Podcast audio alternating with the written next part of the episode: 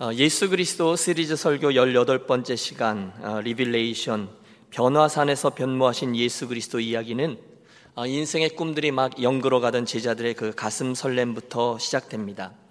예수님의 공생애 사역이 막바지로 향하던 어간, 즉 예수님의 대중적인 인기가 절정에 이르렀을 때에 우리에게 친숙한 이야기죠. 보리떡 다섯 개와 물고기 두 마리로 5천 명을 먹이신 오병이어의 기적이 일어났습니다. 당연히 군중들이 흥분했고 제자들 또한 가슴이 뛰었습니다. 사람들은 앞다투어 예수님을 메시아다라고 인정했고 그분을 임금 삼아서 새로운 세상을 꿈꾸었습니다. 바로 그런 예민한 시간에 지난주의 말씀이죠. 너희는 나를 누구라 하느냐? 주님의 질문이 던져졌고 베드로의 저 유명한 신앙 고백이 우리들에게 어, 주어졌습니다. 주는 그리스도시요 살아계신 하나님의 아들이시니이다. 지난주 우리가 살폈습니다. 예수님이 너무너무 기뻐하셨어요. 바요나 시모나 내가 복이 있도다. 그리고 축복하셨죠. 내가 이 반석 위에 내 교회를 세우리니 음부의 권세가 이기지 못하리라. 그런데 딱 거기까지만이었습니다. 그 시간 이후에 주님은 전혀 다른 분위기의 말씀들을 시작하십니다. 앞으로 당신이 예루살렘에 올라가서 당하게 될 고난과 십자가와 죽음의 이야기가 그것입니다. 오늘 우리가 대한 이 본 바로 앞에 9장 22절부터 나오는 말씀이 그것입니다. 예수님이 이렇게 말씀하셨어요. 이르시되 인자가 많은 고난을 받고 장로들과 대제사장들과 서기관들에게 버림받아 죽임을 당하고 제3일에 살아나야 하리라. 여러분 이게 무슨 청천지명락과 같은 이야기입니까? 그간 제자들이요 모든 것을 버리고 선생님을 따라 나섰던 것 아닙니까? 이제 곧 선생님 이 이스라엘을 영광 중에 접수하시고 우리들에게 한 자리씩 나누어 주실 것이라고 믿어왔는데 그분이 갑자기 이상한 말씀을 하시는 것입니다. 아니 선생님 고난이라니요. 아니 선생님 십자가라니요. 조금 전에 금방 큰 칭찬을 들었던 베드로가 바로 나서죠. 주님 안 됩니다. 무슨 말씀을요? 결단코 그런 일은 일어나지 않을 것입니다. 하지만 주님은 단호하셨습니다. 사탄아 물러가라 너는 나를 넘어지게 하는 자로다 꾸중하시고 작정하시고 말씀합니다. 또 무리에게 이르시되 아무든지 나를 따라오려거든 자기를 부인하고 날마다 제 십자가를 지고 나를 따를 것이니라 누구든지 제 목숨을 구원하고자 하면 잃을 것이요 누구든지 나를 위하여 제 목숨을 잃으면 구원하리라. 여러분 바로 이 이야기를 배경으로 해서 오늘 우리들이 나눌 예수님의 Revelation, 영광스럽게 변모하신 예수님 이야기가 시작되고 있는 것입니다. 오늘 28절의 말씀은 이렇게 시작돼요. 28절을 좀 펴주세요. 이 말씀을 하신 후 8일쯤 되어 다시 말해서 주님께서 앞으로 당하실 고난과 십자가와 죽으심에 대한 말씀, 그 말씀을 하신 후에 8일쯤 되어 여러분 그 순간 제자들이 느꼈을 당혹감을 헤아려 보십시오. 주님이 계속 그 얘기만 하시는 거예요. 너희들 준비해라. 나는 곧 고난을 당하고 이어서 죽을 것이다. 예루살렘의 대제사장들과 서기관들이 나를 붙잡고 십자가에 못 박을 것이다. 그러니 제자인 너희들도 각자 자기의 십자가를 지고 나를 따르라. 그리고 너희도 나를 따라 죽으라. 이런 의미입니다. 그러니 여러분 생각해 보십시오. 예수님을 따라다니다가 팔자 한번 고쳐보려고 했던 게 그들의 원래 의도입니다. 그런데 주님은 나는 곧 죽을 거다. 말씀하시면서 너희도 죽어야 한다. 아니 너희도 자기 십자가를 지고 나를 따르다. 너희도 죽어라 이러시니 여러분 이 말씀을 어떻게 받아들여야 하겠냐는 거예요. 물론 주님은 빠지지 않았습니다. 곧 이어서 부활도 얘기하시고요. 또 하나님 나라의 완성도, 다시 오심도 얘기하십니다. 하지만 여러분 지금 그 상황의 제자들 가운데 누가 이 엄청나게 큰 스토리를 다 듣고 이해하고 기뻐하고 힘을 낼 수 있겠습니까? 아니죠. 예수님이 하시는 말씀 한마디 한마디가 온통 물음표였을 것입니다. 도대체 무슨 말씀을 하시는 건가? 예수님의 얼굴에는 비장한 마녀 감돌고 있습니다. 바로 그런 어정쩡한 시간이 8일쯤 지났을 때에 예수님도 제자들도 별말이 없고 눈치만 삼키는 형, 눈치만 살피는 형편 그 십자가의 이야기가 시작된 지 8일쯤 되어 예수님이 베드로, 야고보, 요한 이 세 자를 데리고 기도하러 변화산에 오르신 것입니다. 어느 산인지 우리가 추측들은 하지만 정확하진 않아요. 하지만 중요한 것은 그 산에서 그 제자들이 단 한 번도 경험해 보지 못한, 아니 한 번도 기대해 보지도 못했던 엄청난 영적인 체험을 했다는 것이죠. 29절입니다. 기도하실 때에 용모가 변화되고 그 옷이 휘어져 광채가 나더라. 여러분 상황이 이해되십니까? 저는 우선 여러분과 함께 이 세 명의 제자들을 좀 집중해 보고 싶습니다. 우리 알다시피 성경에 나오는 예수님의 제자들은 12명이었습니다. 그런데 주님 가끔 그 중에 이 세 명의 제자들을 특별 취급하셨죠. 오늘도 이 세 제자들만 데리고 산에 오르셨고 당신의 영광을 그들에게만 보여주셨습니다. 회당장 야이로의 딸을 살리실 때에도 그 죽음에서 일어나는 그 놀라운 순간에 이 세 명의 제자들만 데리고 가셨습니다. 얼마 후에 십자가를 앞에 두고 겟세만의 동산에서 물이 피가 될 정도로 그렇게 기도하실 때에도 이 세 명의 제자들만 데리고 가셨어요. 즉, 그 세 명은 주님으로부터 특별 취급을 받았다는 거죠. 그래서 그들은 주님으로부터 놀라운 사랑도 받았고 놀라운 일도 목도하는 은혜를 입었습니다. 혹시 여러분 이 아침에 이 이야기를 들으시면서 약간 기분이 상하신 분은 아니 계십니까? 뭐야, 우리 주님도 사람 차별하시잖아. 이렇게 말입니다. 그런데 여러분 저는 여러분들께 바라기를 이 상황을 보시면서 여러분들께서 뭐야 예수님도 이렇게 사람을 차별해 불만을 품기보다는 어 우리 예수님에게도 이렇게 눈에 띄고 특별 대우를 받은 제자들이 있었네. 그러면 나도 그런 제자가 되었으면 좋겠다. 그런 선한 욕심을 갖게 되시기를 바랍니다. 바랍니다.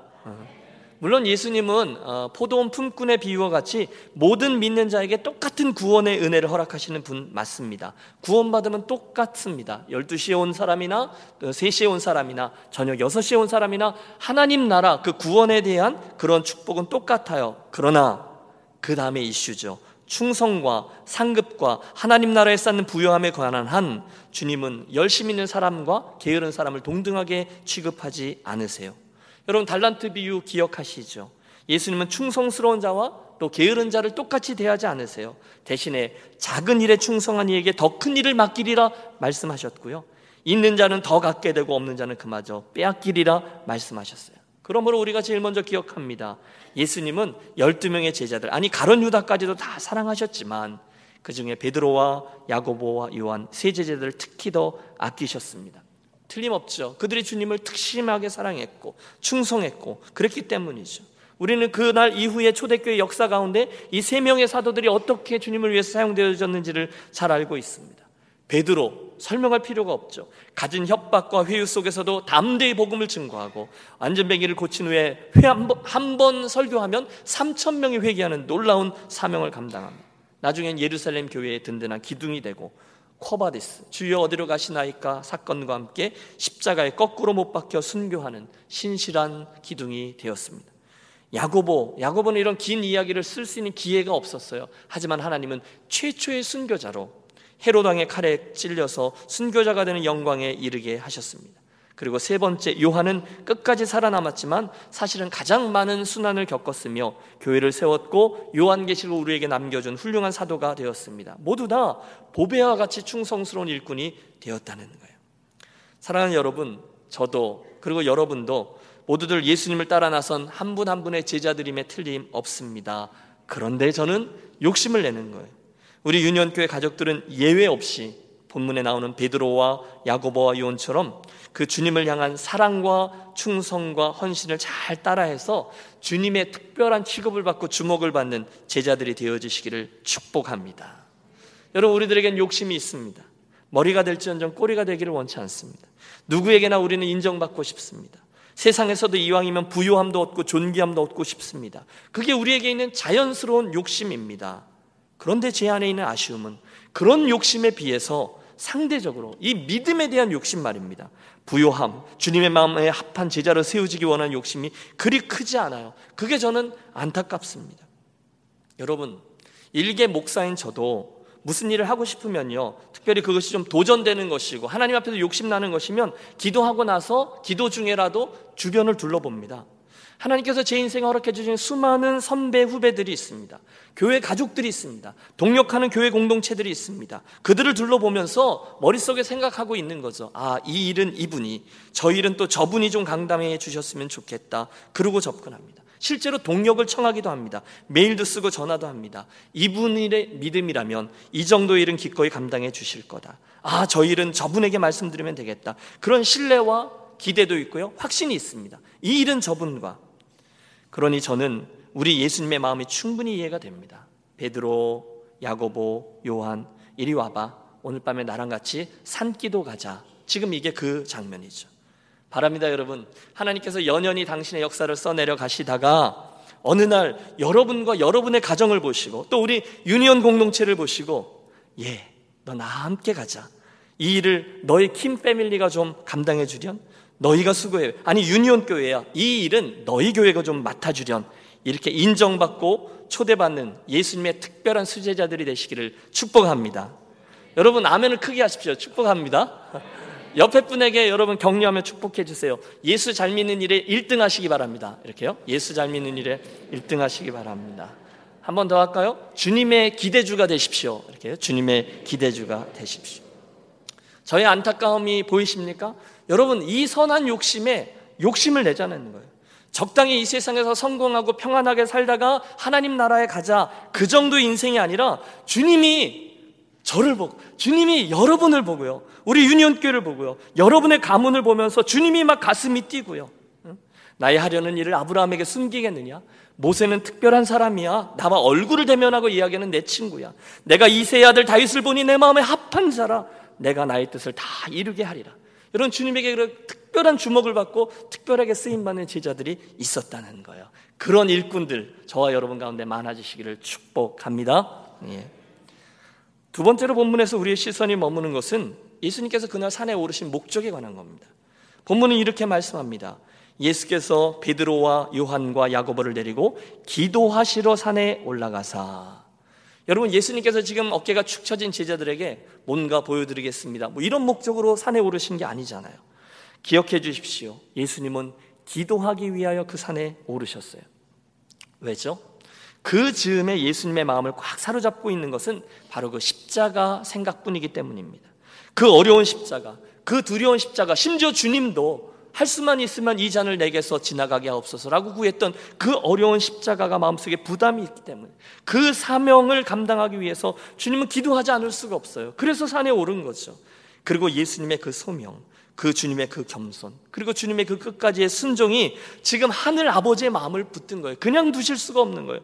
그래서 지금 저는 그렇게 믿습니다. 성부 하나님께서 그 십자가를 놓고 간절히 기도하는 그 성자 예수님을 당신의 영광 가운데 꽉 안아주신 거예요. 그래서 이 주님의 영광스러운 변형이 눈에 드러난 거죠. 여러분 29절을 다시 보십시오. 기도하실 때에 용모가 변화되고 그 옷이 휘어져 광채가 나더라. 여러분 그 장면을 머릿속으로 그려보십시오. 한순간 예수님의 용모가 영광스러운 모습으로 변화되었다는 거예요. 같은 사건을 기록한 마태복음 17장은 그의 얼굴이 해같이 빛나며 옷이 빛과 같이 휘어졌더라 말씀합니다. 여러분 그 장면을 그려보세요. 그 캄캄한 밤, 산 위에 올라가서 기도하고 계시던 주님이 하늘의 영광과 맞닿아서 원래의 영광스러운 모습으로 변화되신 겁니다. 주님의 얼굴, 주님의 용모, 주님의 옷까지 하늘 영광 가운데 빛나요. 그분의 얼굴이 해와 같이 빛났대요. 해와 같이. 우리가 해도 쳐다보지 못하잖아요. 그처럼 영광스러운 본래의 모습으로 변화되셨어요. 여러분, 그게 뭘까요? 몰라요. 그러나 우리가 할 수 있는 대로 가장 영광스러운 차원의 그 영광을 상상해 보시자는 거예요. 여러분 우리 예수님 본래 하나님의 형상을 어, 가지고 계신 분이잖아요. 빌립보서 2장의 말씀처럼 그는 근본 하나님과 본체시나 하나님과 동등됨을 취할 것으로 여기지 아니하시고 오히려 자기를 비어 종의 형체를 갖춰 사람들과 같이 되었고 사람의 모양으로 나타나셨음에 그분이 어린 아이, 가녀린 어린 아기의 모습으로 나타나셨어요. 그 어마어마한 영광스러운 분이 그 별 볼 일 없는 자그만 아기의 육체 속에 거했다는 거죠. 여러분 아마 모르긴 몰라도 이 땅에 계실 때 우리 주님의 얼굴은 근동 지방 그 사람들의 모습이었을 겁니다. 여러분 흔히 서양 화가들이 그린 예수님 얼굴에 속지 마십시오. 서양식 얼굴, 금발머리의 예수님 그런 분은 없습니다. 또 얼굴이 하얗고 코가 툭하고 또 눈도 파란 색깔의 그런 예수님은 아니셨을 거예요. 오히려 거무튀튀한 색깔의 얼굴과 그런 모습의 주님이 흠모할 만한 빛도 없는 그런 평범한 얼굴의 그런 예수님이 한순간 하늘의 영광스러운 모습으로 변형되셨습니다. 여러분 저와 함께 최대한 상상력을 발휘해 보십시오. 얼마나 영광스러운 모습이었을까요? 제자들은 그 모습을 보고 감히 그분을 쳐다보지 못했을 거예요. 두려워했을 거예요. 그것뿐이 아니죠. 그 영광스럽게 변화된 주님뿐이 아니라 구약 성경에 가장 중요하게 여겨지는 두 사람 동시에 그곳에 나타납니다. 30절을 보십시오. 문득 두 사람이 예수와 함께 말하니 이는 모세와 엘리야라 영광 중에 나타나서 장차 예수께서 예루살렘에서 별세하실 것을 말할세. 여러분 하나님이신 성자 예수께서 하늘 영광으로 변모하신 곳에서 시간과 공간의 의미가 없어진 거예요. 여러분 영화 인테스텔라 같은 거 보면 시간과 공간이 초월되어지고 어그러진 그런 모습을 보죠. 정확히 그건 아니지만 거기서 힌트를 얻을 수 있어요. 시간과 공간이 예수님의 존재 앞에 의미가 없이 초월돼 버린 거죠. 바로 거기에 하나님의 사람 어, 옛 사람들이죠. 모세와 엘리야가 나타나 주님과 함께 대화를 합니다. 여러분 이스라엘 사람들은요 이 모세를 하나님으로부터 율법을 받아낸 위대한 조상으로 여겼습니다. 엘리야는요 하늘의 능력을 이 땅에 펼쳐준 위대한 선지자였습니다. 그런데 구약의 가장 위대한 이 핵심 인물 두 사람이 예수님께 나와 함께 대화를 했다. 얼마나 의미심장한 일인지 모릅니다. 또 그 일은 그동안 이스라엘 백성들이 꿈꿔왔던 모세 율법의 완성 그리고 엘리야 예언의 성취가 드디어 예수님에게 이루어지고 있다는 것을 의미합니다. 모세가 평생토록 꿈꿔온 일, 엘리야가 평생토록 꿈꾸었던 일들이 드디어 예수님을 통해서 완성되고 있음을 말합니다. 또 그들의 출현과 그들의 대화 내용은 예수님의 저 십자가 길이 온 인류의 역사와 구약 성경이 궁극적으로 가리키고 있는 그 최종적인 목적지요 바른 길임을 또한 입증합니다. 그뿐이 아니 그들의 존재뿐이 아니라 나누었던 대화의 내용도 의미심장합니다. 그날 주님과 저들이 나누었던 이야기는 장차 예수께서 예루살렘에서 별세하실 것을 말할세 다시 말해서 예수님의 십자가와 죽음과 부활과 승천에 관한 것입니다.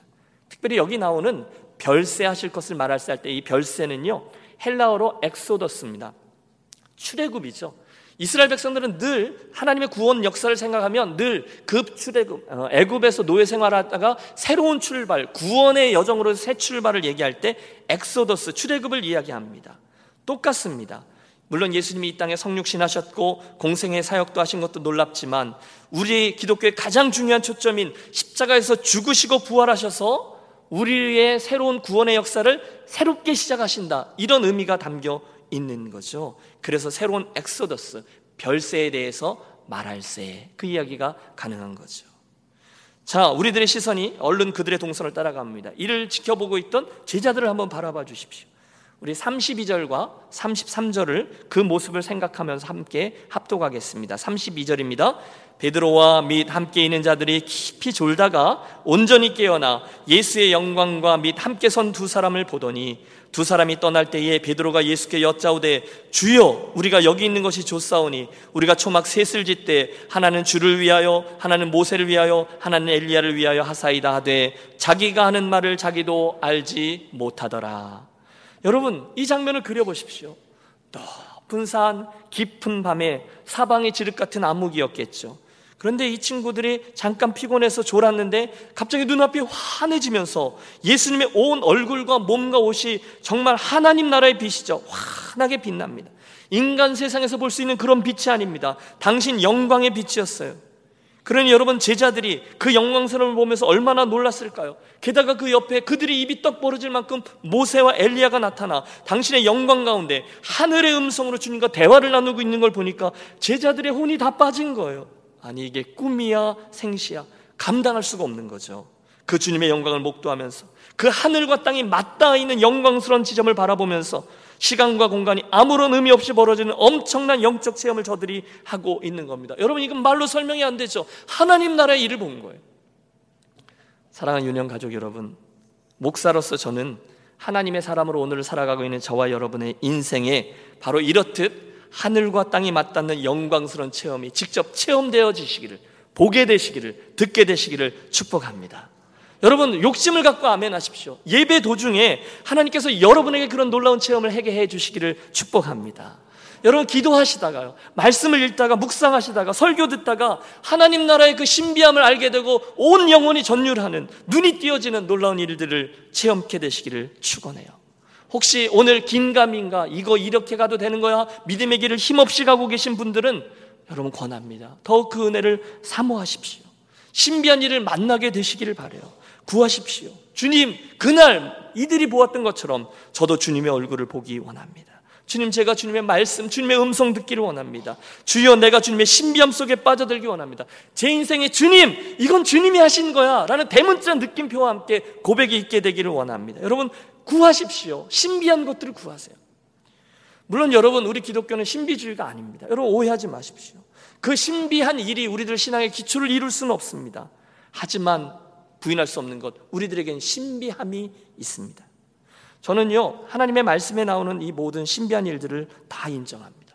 하나님께서 오늘도 당신의 뜻에 따라서 믿음이 있는 자에게 사명의 확신이 필요한 이에게 때로는 분명한 믿음 또는 의심 속에 빠져 있는 자에게 고난을 극복할 힘이 필요할 자에게 등등 그런 이들에게 당신의 신비한 일들을 체험케 해 주시는 분인 줄로 저는 믿습니다. 저는 하나님이 오늘도 당신의 뜻에 따라서 방언도 주시고 통변도 주시고 예언도 주시고 병고침도 주시고 환상도 보여주시고 신비한 체험들이 여전히 있다라고 저는 믿습니다. 우리들의 믿음이 우리들의 그릇이 문제이지 하나님의 역사는 오늘도 제한이 없어요. 그때 그런 신비한 체험 말입니다. 하나님으로부터 주어진 영적인 체험들은 저와 여러분의 신앙생활에 큰 유익을 주죠. 저에게도 몇 가지 잊을 수 없는 하나님의 느낌표들이 있습니다. 그리고 그것들이 제 신앙의 어떤 토대라고 할까요? 버텨주는 그런 버팀목이 되어주는 거죠. 물론 신비주의로 전락하면 반드시 문제가 생깁니다. 조심해야 돼요. 그러나 그것을 두려워해서 또 다른 극단으로 신비가 없다, 신비를 믿지 않는다. 그럼 우리 기독교는 윤리로 전락하고 마는 거죠. 그래서 드린 말씀은 이 둘의 밸런스를 잘 맞추는 게 중요하다 이 말씀입니다. 말씀과 신비, 말씀과 영적인 체험은 함께 가는 게 중요합니다. 우선은 말씀입니다. 저와 여러분들은 그 말씀에 우리들 믿음의 토대를 놓고서 걸어가다가 중간중간에 하나님 주신 은혜로 신비한 체험들을 만나게 될 때 우리들은 야, 하나님 너무너무 큰 은혜를 주셨구나. 어, 이건 주님이시다. 이런 사건들이 많아지게 될 겁니다. 진심입니다. 저는 그런 일들이 저와 여러분에게 우리 유년교회 가득하게 되기를 간절히 소원합니다. 본론으로 돌아가 보시죠. 여러분 그 순간 그 신비한 일을 보고 누가 입을 엽니까? 예, 누가 열겠어요? 베드로밖에 없어요. 여러분 지난주에도 우리 베드로가 사고 한번 크게 쳤지 않습니까? 물론 엉뚱한 행동과 그의 말 때문에 구박도 받았지만 저는 이런 인간적이고 역동적인 베드로가 참 좋습니다. 베드로 투박하죠. 단점도 있죠. 하지만 그의 장점은 선명합니다. 그는 그 신앙의 여정 속에 종종 도전의 발걸음을 내뻗습니다. 잘 몰라도 일단 말을 해요. 믿음의 도전이나 믿음의 상황이 생기면 믿음의 반응을 한다는 거예요. 오늘도 예배 중에 저는 우리 교회 식구들 혹시 베드로가 여기 있으면 여러분보다 아멘을 10배는 더 잘할 거라고 믿습니다. 일단 생각하고 일단 반응을 하는 거예요. 뭘 발을 뻗는 거죠. 그러다 보니 때로는 칭찬도 듣고요. 그죠? 또는 꾸중도 듣고요. 심지어는 사고도 쳐요. 그러나 저는 괜찮다고 봐요. 분명한 것은 그는 때로 유일하게 주님과 함께 무리를 걷는 기적의 주인공이 되기도 하고요. 저는 그가 참 존경스럽습니다. 그래서 저는요, 조용히 있다가 중간쯤 가는 그런 믿음의 여정, 그런 인생보다는요, 주님, 저 여기 있습니다. 라고 손들고 나서다가 이런 익사이딩한 체험들을 하게 되는, 무리도 걷는, 주님과 함께 무리를 걷는 그런 체험. 또 요한의 아들 시모나 내가 나를 사랑하느냐 내 양을 먹이라 주님의 직접 주신 1인칭 부탁 이런 일들을 체험하고 싶어요. 여러분 그런 욕심들을 가져 주십시오. 베드로가 그때도 깜빡 졸다가 깜빡 눈을 떠보니 정신이 이제 제정신이 아니고 어벙벙한 상태에서 신비한 광경을 보고 또 베드로답게 나름대로 반응을 한 거죠. 주님 여기가 너무너무 좋사오니 여기에 초막 셋을 지어 주님과 모세와 엘리야를 모시고 그냥 여기 살고 싶습니다. 그 얘기를 하는 거예요. 주님 우리 그냥 여기 이렇게 사시죠. 여러분 왜 우리 은혜 받으면 눈물, 콧물 막 흘리면서 고백하잖아요. 주님 이 은혜가 너무 큽니다. 이제 더 이상 바랄 게 없습니다. 이대로 죽어도 여한이 없습니다. 그냥 주님 이렇게 갔으면 좋겠습니다. 그 뜻이죠. 영광스러운 주님과 함께 그 자리에 있었으니 너무너무 행복합니다. 하늘의 영광을 목도했습니다. 마음의 기쁨과 영광, 우와! 이런 체험에서 다른 게 필요 없어요. 주님, 우리 얘기 여기서 그냥 끝내시죠. 우리 이렇게 있읍시다. 여기 초막 셋을 짓고 그냥 여기서 삽시다. 그 얘기입니다. 여러분 물론 신실한 반응 같지만 문제가 하나 있어요. 33절 하반절 보면 자기가 하는 말을 자기도 알지 못하더라. 이게 문제라는 거예요. 여러분 이게 무슨 뜻이죠? 쉽게 말하면 예, 전문 용어로 이게 헛소리라는 거죠. 잠꼬대를 한 거예요.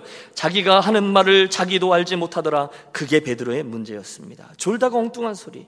그리고요. 34절 이 말 할 즈음에 구름이 와서 구름이 와서 그들을 덮는지라 구름 속으로 들어갈 때에 그들이 무서워하더니 구름 속에서 소리가 나서 이르되 이는 나의 아들 곧 택함을 받은 자니 너희는 그의 말을 들으라 하고 여러분 이제는요 예수님의 변형, 모세, 엘리야뿐이 아니라 하늘의 구름 그리고 하나님 아버지의 음성이 들려진 거예요.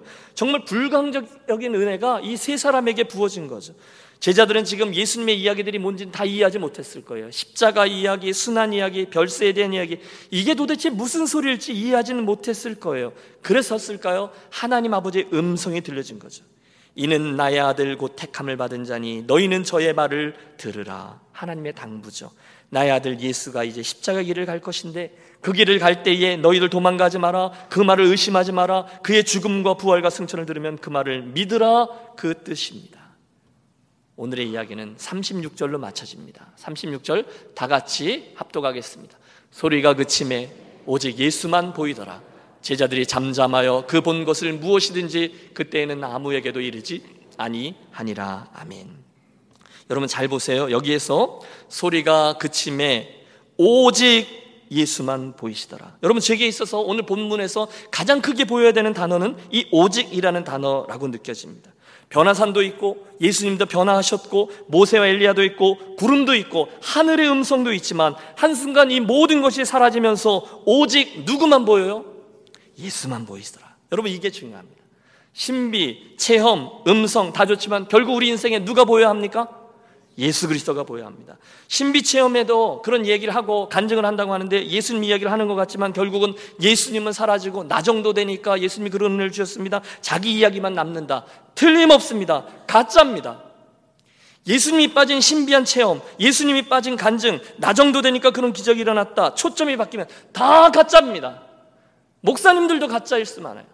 여러분 제가 이 얘기 하다가 예수님 이야기 빠지고 김신을 이야기 남으면 가짜입니다. 쫓아내셔야 사는 거예요. 서로 사는 거예요.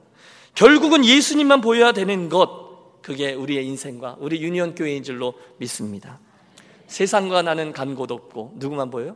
구속한 주만 보이도다. 이게 우리들 믿음의 바른 여정이죠. 하지만 여러분, 이 모든 이야기를 듣고 가장 우선적인 건 이겁니다. 이 변화산 체험에 관한 가장 중요한 포인트는 궁극적인 목적과 방향이라는 거예요. 여러분 우리가 예수를 믿을 때요.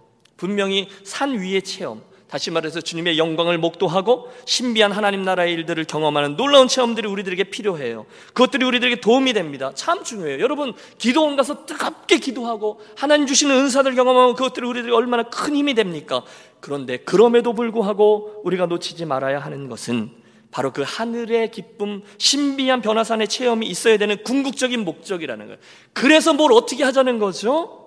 그것은 그 이후에 계속해서 거기 머물지 않고 결국은 다시금 저 산 아래로 내려가기 위함이라는 거예요. 저 아래 지금 귀신 들려 고생하던 아들을 데리고 온 아버지가 와서 기다리고 있어요.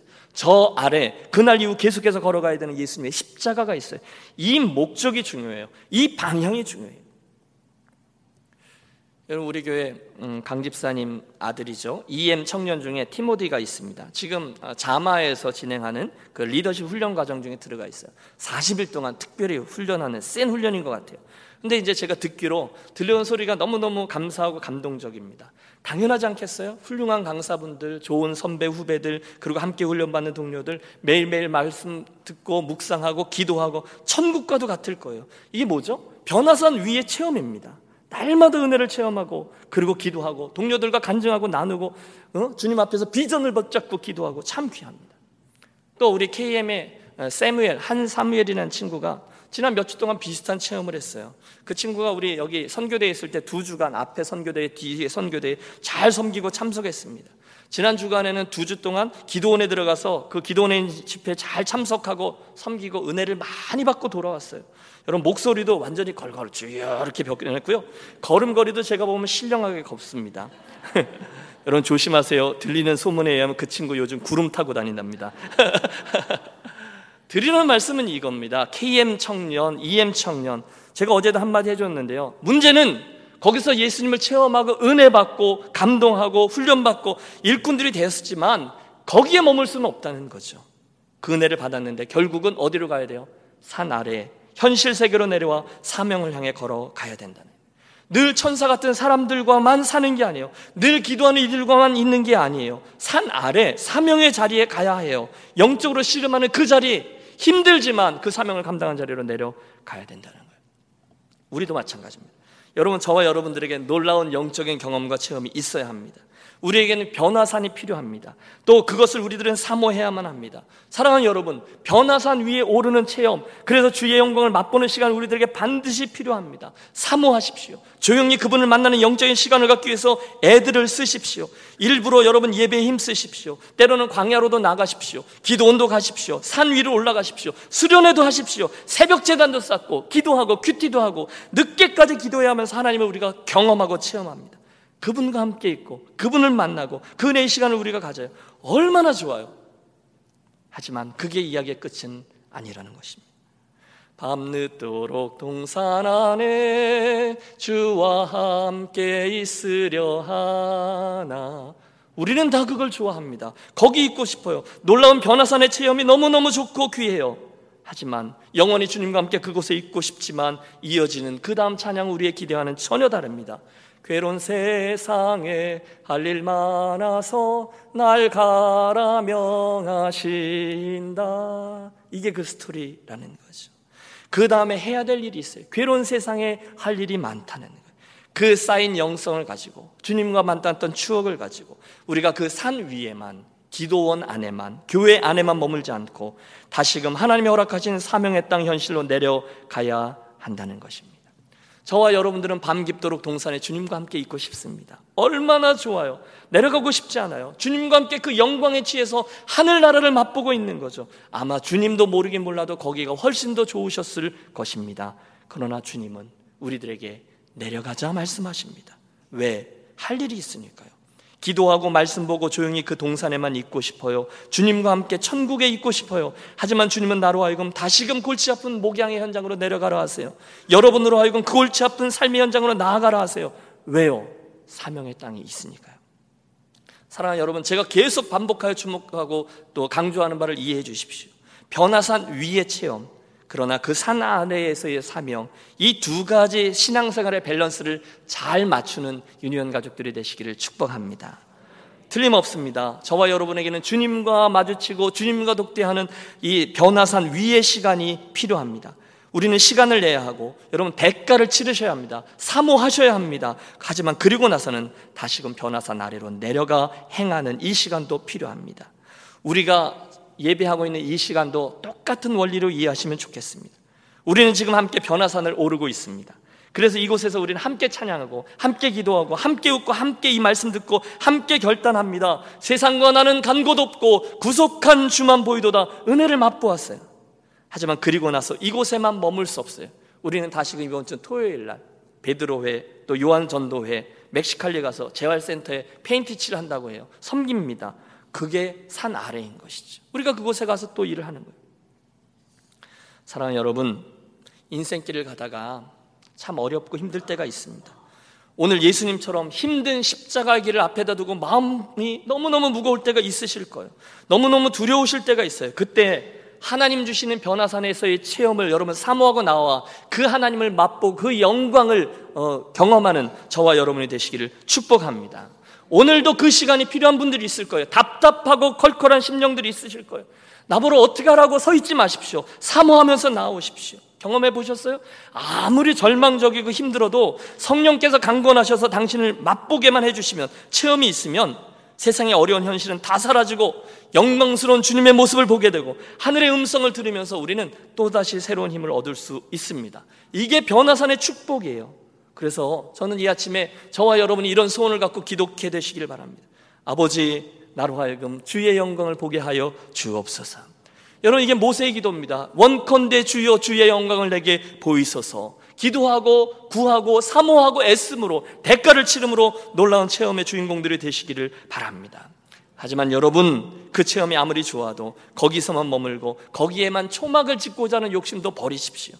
많은 사람들이 거기서 실수하잖아요. 변화산에 올라 좋으신 주님을 체험하는 것까지는 잘했지만 그리고 나서 예수님을 그 초막에다 가두어 두고 예수님 여기 계세요. 잠깐 갔다 올게요. 그 예수님을 나만의 예수님으로 여기며 천년 만년 거기서 행복하게 살기를 원합니다. 거기서 그들만의 리그가 시작되고 자칫 기도원 파 또는 이상한 종파들이 거기서 시작됩니다. 그러나 여러분 주님의 관심은 변화산 위가 아니라 주님의 관심은 우리와 함께 변화산 아래로 내려가 십자가라는 사명을 감당하는 것입니다. 그러므로 결론입니다. 매일매일 저와 여러분은 주님의 이 변화산을 소원하며 오늘도 걸어가시기를 바랍니다. 여러분 매일매일 그 변화산을 소원하시고요. 구하시고요. 오르십시오. 그래서 그곳에서 하늘의 신비를 맛보고요. 하나님과 시선을 마주치시고요. 주의 영광을 목도하시고요. 주님과 함께 시간을 보내십시오. 누리십시오. 즐거워하십시오. 하지만 또한 기도하세요. 그 변화산 체험은 반드시 사명의 자리로 내려오는 것을 전제하고 있습니다. 주님을 보세요. 그 사건 이후에 주님은 무슨 일이 있었냐는 듯이 조용히 산으로 내려 아래로 내려와 병든 그 아들을 둔 아비를 만나고 그를 고치고 복음의 증인으로 그리고 십자가를 향해 걸어갑니다. 제자들도 복음의 사도로 사명을 잘 감당한 일꾼이 되었습니다. 그때 변화산의 체험이 그 사명을 이루기 위해 씨름하는 그들의 동력이 되어준 것이죠. 예수님 시리즈 18번째 시간 Revelation 우리 예수님의 변화산 이야기를 통해 바랍니다.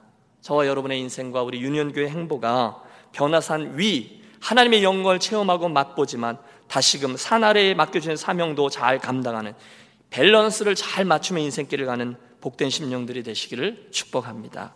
기도하겠습니다.